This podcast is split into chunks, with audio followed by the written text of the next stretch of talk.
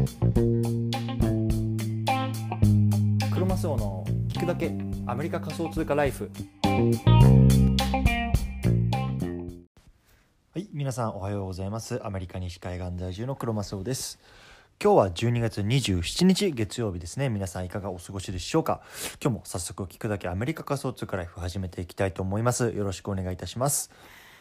今日のテーマなんですけれども今日はマーケティング論。日本人で NFT を触っている人はたったの2%こんなねテーマで話していきたいなと思います。で、今日のね、対象のリスナーさんは、仮想通貨や NFT のね、時代の流れが早すぎてね、ちょっとついてきてないなとかね、あとはね、まあ、その、それでね、やっぱちょっと焦るなとかね、そんな風にね、考えてる方向けの内容になってます。でね、まあ、僕自身ね、こうアメリカでね、こう仮想通貨とかね、こうブロックチェーンの技術をね、こう、あの、使ってるものをこう触る機会がすごく増えたんですよね、今年1年。うん。ね、まあ、そのおかげで、こう、あの、収入自身、自体っていうのもね、まあ、すごく増えましたし、まあね、あの、それによって、こう、まあ、あの、自分でね、こう、法人を作ったりとか、まあ、そういうようなこともできたので、本当にね、この仮想通貨とか NFT とか、まあ、本当にブロックチェーンを使った技術っていうのにね、まあ、今年1年すごくね、まあ、あの、面白みを感じた、まあ、1年でしたというような感じなんですけれども、今日はね、ちょっとそんな僕がね、こう日本のね、友人と話していて、いて、いや、日本ってね、まだまだね、こう、あの、ブロックチェーンの技術とかっていうのが広まってないなっていうの、ようなね、あの、経験があったので、まあ、今日はね、ちょっとそれを話していきたいなと思いますのでね、興味がある方はぜひ聞いてみてください。はい。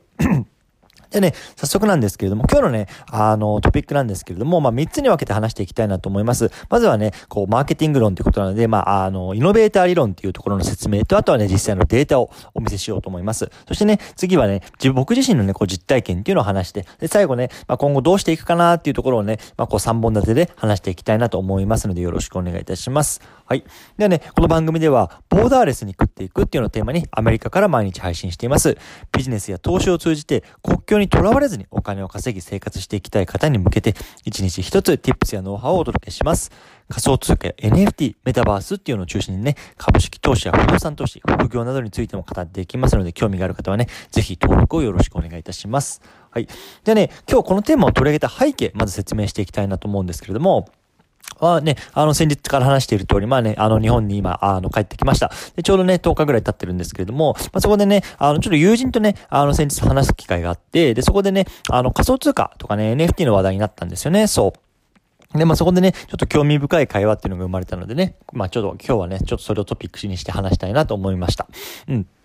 まずね、ちょっとあの、イノベーター理論っていうね、ちょっとマーケティング用語をね、あの、説明したいなと思います。ね、ちょっとデータを見ていきたいなと思うんですけれども、まあね、このイノベーター理論ってそもそもどういうものなのっていうと、まあ簡単に言うとね、こう、新しいサービスとか、まあ産業とかね、まあそういうのが立ち上がった時に、こうね、ユーザーを区分する理論なんですね。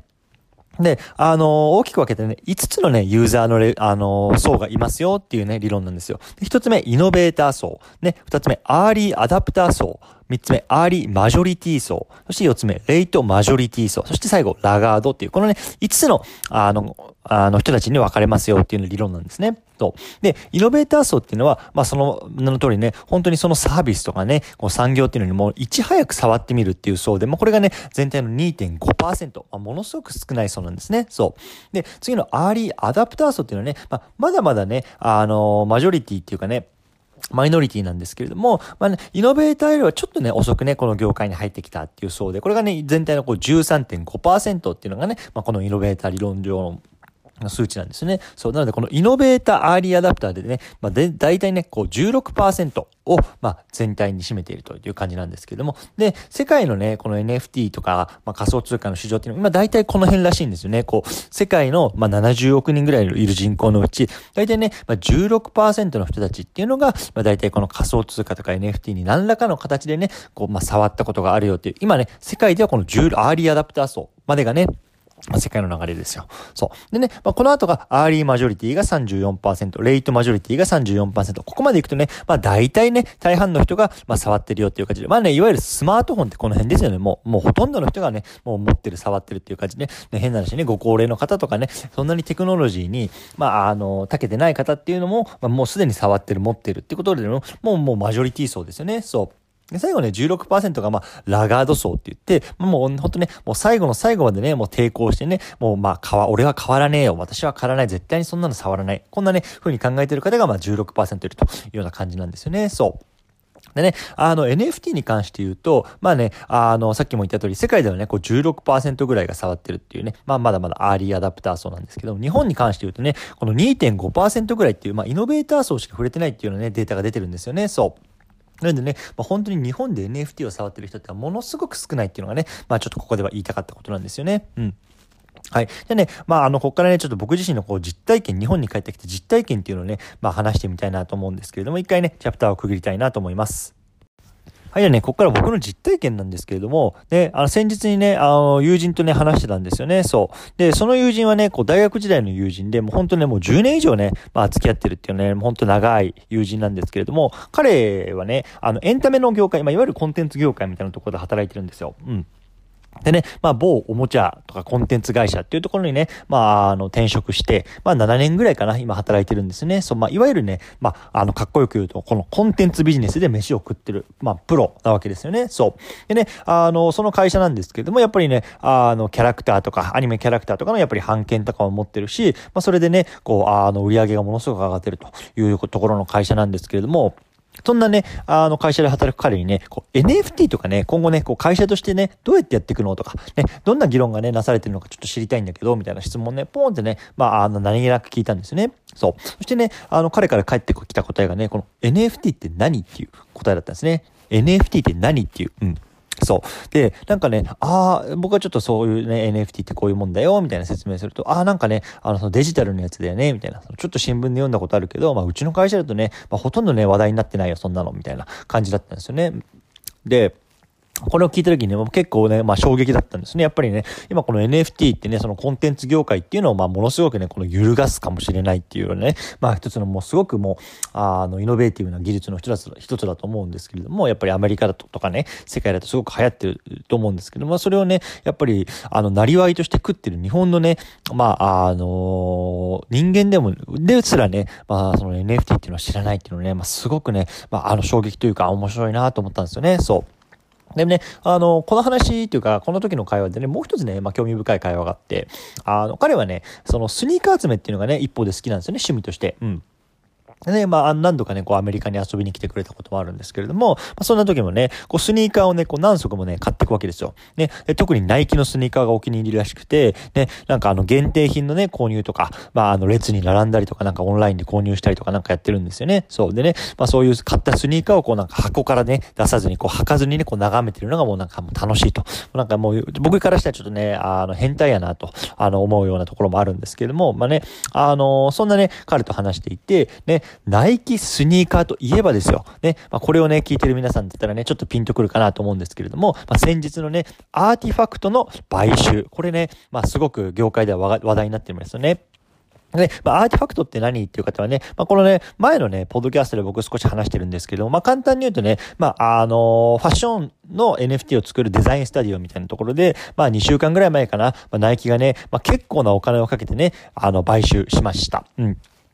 でね、あの、本当にね、こう、ナイキがこの、あの、デザインスタジオを買収したっていうのはね、まあ、いわゆるもうナイキっていうね、まあ、巨大なね、あの企業が、こういうファッション NFT 業界にね、もう本気でね、参入してくるっていうところの現れだと思うんですよね。そう。でね、まあ、そんな彼にね、このナイキがね、このアーティファクト買収したよね、みたいな、その限定スニーカーとかね、お前集めてんだったら、まあ、これからちょっと楽しみじゃない？みたいな話をしたんですけれども、これもね、あの、答えとしてはね、まあ、何言ってんのお前？みたいな。そんなん全然知らんよ、みたいな話だったんですよね。そう。でね、まあ、このね、こうやっぱ二つのエピソードをね、まあ、あの、総括するとすごく面白いなと思ったんですよね。やっぱりね、このコンテンツ協会でこう飯を食いながら、さらにね、こうファッションにも興味があるっていうね、まあ僕の友人なんですけども、まあそんな友人はね、もう全くね、この NFT とか、まあブロックチェーンなんて知らないわけですよね。そう。で、ましてやね、こう、なんか、ビットコインを買うなんてね、もうありえない、もうそんなギャンブルやで詐欺やでもう本当まあ何してんの？みたいな感じだったんですよね。そう。で、ね、まあ、この会話からね、やっぱりね、この2.5%のね、こう日本人しかこう NFT を触っていないっていうね、まあ、現状というか、をね、まあ、本当にこう実感したというか、まあ、そんな感じだったのでね、まあ、ものすごく面白いなというようなね、経験でした。うん。でね、まあ僕自身がね、こう、まあ僕自身、まあこれね、聞いてる皆さんもだと思うんですけれども、まあ今後ね、どうしていくかっていうところ最後ちょっと触れておきたいなと思うんですけれども、ね、あの、やっぱり世界でもね、このまだ、この分野を触ってる人っていうのはね、大体ね、まあ6人に1人ぐらいなわけですよね。そう。だからね、こう小学校とかさ、中学校とかのね、こう、あの、クラスあるじゃないですか、こう机が並んでてね。まあそこのね、クラスでもね、大体ね、やっぱ5人ぐらいしかね、この、あの、触ってる人っていないわけですよ。で、日本人に関して言えばね、ほんと50人に1人のレベルなわけですね。そう。だからね、1学年にね、まあ、2人いるかいないか、まあ、3人いたら多い方かな、みたいな、多分それぐらいのね、レベルだと思うんですね。そう。でね、まあ、これをね、聞いてくださってるね、リスナーの皆さんっていうのは多分ね、まあ、こういうね、あの仮想通貨とかさ、NFT とかね、あの、興味がある人が多くて、ものすごくね、まあ、なんだろう、その感度が高い人たちだとは思うんですけども、すごくね、あの、やっぱり、まあ、あの、日本ももちろんですし、まあ、世界から見てもね、非常にね、こう、希少なね、あの、人たちだと思うんですよね、そう。でね、あの、僕自身もまあ実際そうなんですけどもね、これ聞いてる中の人にね、いや、本当にちょっとね、最近もうなんか、あの、仮想通貨の波が早すぎて、もう全然わからん、もう焦ってるよ、俺、みたいな方もいると思うんですけども、多分ね、あの世界で見るとめちゃめちゃね、やっぱりまだまだ早いわけで、焦る必要って全然ないんだなっていうのをね、まあ僕自身は、ね、思ってるんですね。そう。でね、やっぱりどんどんどんどんこうキーワードが出てきていると思うんですね。最近ね、Web3 とかさ、Play to Earn とかね、メタバースとかね、分散型、ソーシャルグラフとかね、ね、ほんとやべえな、これ終えてねえなって思ってると思うんですけども、本当ね、多分こう毎日少しずつでもね、こう勉強したりとか、こう触れてるだけでね、あの将来、まあ5年後、10年後に多分相当ね、こう有利なね、あの立場に、立ち位置にね、いられると思うんですよね。そう。でね、やっぱりまあ僕自身がまあ意識してるっていうのはね、あの、実際にね、あの、触ってみるとかね、まああの、の、小学レベルでね、まずお金を入れて始めてみるっていうところがね、あの、大事かなと思ってるんですよね。で、やっぱこれだけでね、かなり理解度が変わるんですよ。で僕自身もね、やっぱりビットコインまず買ってみてとか、NFT を買って、さらにね、こう自分で作って売ってみたりとかね、あとはね、こうブロックチェーンゲームにね、こう課金してみたりとかね、まあそんな風なところをね、まあ少しずつやってるところでね、まあ少しね、あの、やっぱり自分のこう理解度もね、上がりますし、まあね、あの、楽しくなってきたなっていうところなのでね、まあ引き続きね、こう自分で触りながらね、まあコツコツ勉強していきたいなと思思いましたというような話でございま。した。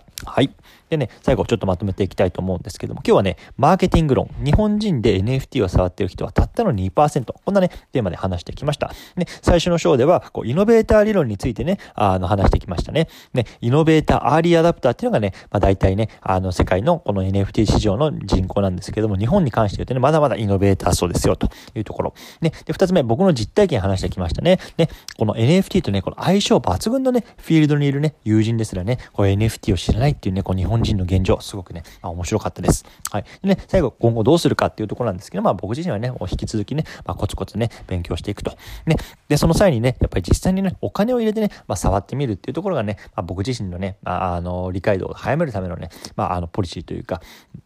なんでね、まあ、そのあたりを今日はお話ししま、してきましたというようなところでございました。はい。じゃあね、最後なんですけれども、今日の合わせて聞きたいですね。取引高ナンバーワン NFT、アーティファクトのクローン X をもらう方法。こんなね、テーマで話した回がありますね。先ほど言ったね、こう、アーティファクトをナイキが買収した話。ね、どんなものか興味がある方はぜひね、こちらも聞いてみてくださいというような話でございました。はい。でね、ちょっと本当にもう年の瀬になってきてると思うんですけどもね、まあ、寒い日が続きますからね、皆さんもね、体調を崩さないようにコツコツやっていきましょう。お疲れ様です。